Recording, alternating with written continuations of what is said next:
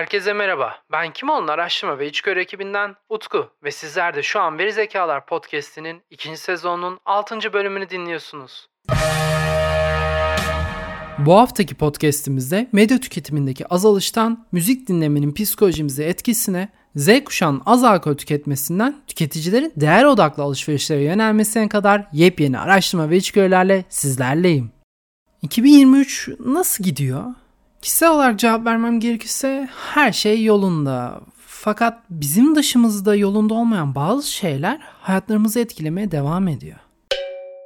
Ipsos'un Türkiye'deki 14 bin tüketici ile gerçekleştirdiği bir araştırma, insanların fiyat artışları ile nasıl mücadele ettiğine mercek tutmuş. 2022'de her 100 liralık alışverişin 34 lirasının hızlı tüketim ürünlerine ayrıldığı gözlemlenmiş. Ekonomiyle doğru orantılı bir şekilde ivme kazanan bu oranın yanı sıra yine 100 liralık bir alışverişin 84 lirasının gıda ve içecek ürünlerine, 9 lirasının kişisel bakım ürünlerine ve 7 lirasının ise ev bakım ürünlerine ayrılması araştırma önemli çıktılar arasında yer alıyor.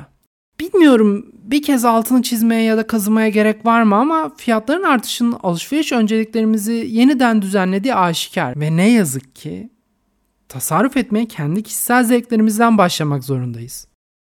Aman of kusura bakmayın canınızı sıkmak istemezdim ama hemen size enteresan ve keyfimizi yerine getirecek başka bir araştırmadan bahsedeyim.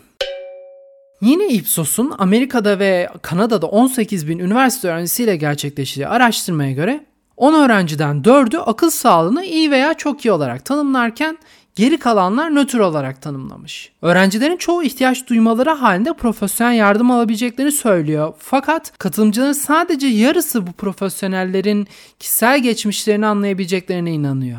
Bununla birlikte öğrenciler ruh sağlıklarını nasıl destekledikleri sorulduğundaysa müzik dinlemenin psikolojilerini desteklemenin en popüler yolu olduğu görülüyor.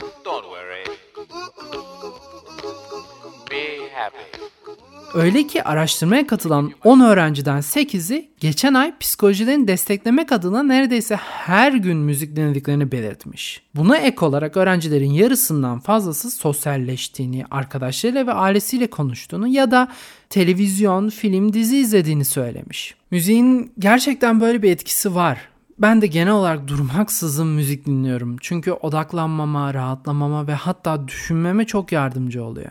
Beni böyle günlük hayatta görseniz kulaklığımı herhangi bir vücut parçam falan sanabilirsiniz. Tabi herkes için müzik böyle bir kaçış noktası, bir duygu durum düzenleme aracı olarak kullanılmıyor olabilir. Örneğin bu rahatlamayı alkol ya da başka bir şeyle bulan kişiler de var. Ama tabii ki bunlar beraberinde bağımlılık da getiren şeyler. Kamu spotumu da verdiğime göre araştırmalarımıza devam edelim.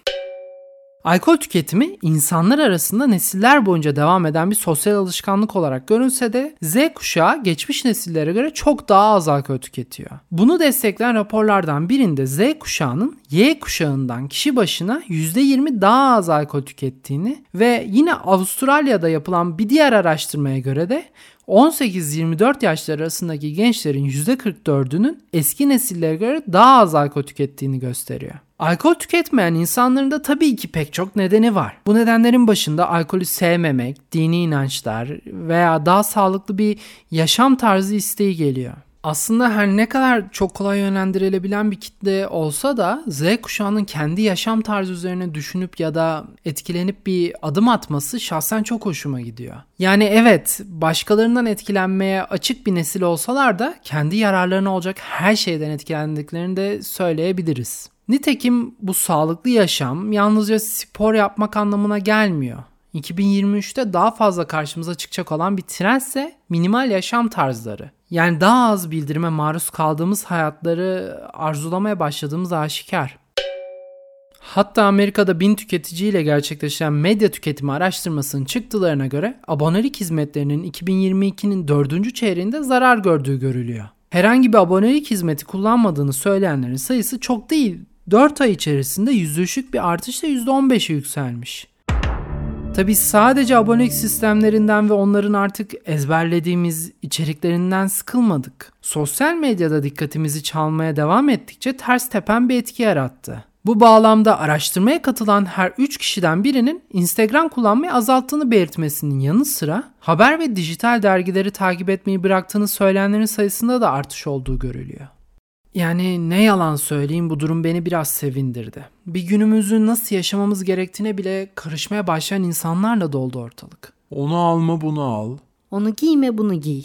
Onu öyle deme bunu böyle de. Gibi bir sürü uyaranla karşı karşıyayız. Herkes her yerden dikkatimizi çelmeye çalışıyor ya. Ee, Mesela restoranların sadakat programlarını bilirsiniz. Bir araştırmaya göre potansiyel tüketicilerin yarısından fazlası restoranların sadakat programlarını kullanmıyor. Ve yalnızca üçte biri bu programların hangi restoranda yemek yiyeceklerine karar verdiğini söylüyor. E tabi her zaman olduğu gibi yine aynı yere geldik. Araştırmaya katılan her 10 kişiden 7'sinin marketlerin hala restoranlardan daha ucuz olduğunu söylüyor. Yani artan fiyatlar restoranların sadakat programlarının önüne bile geçiyor. Bırakın yalnızca restoranların sadakat programlarını, marka sadakati kavramı bile benzer nedenlerden zarar görüyor.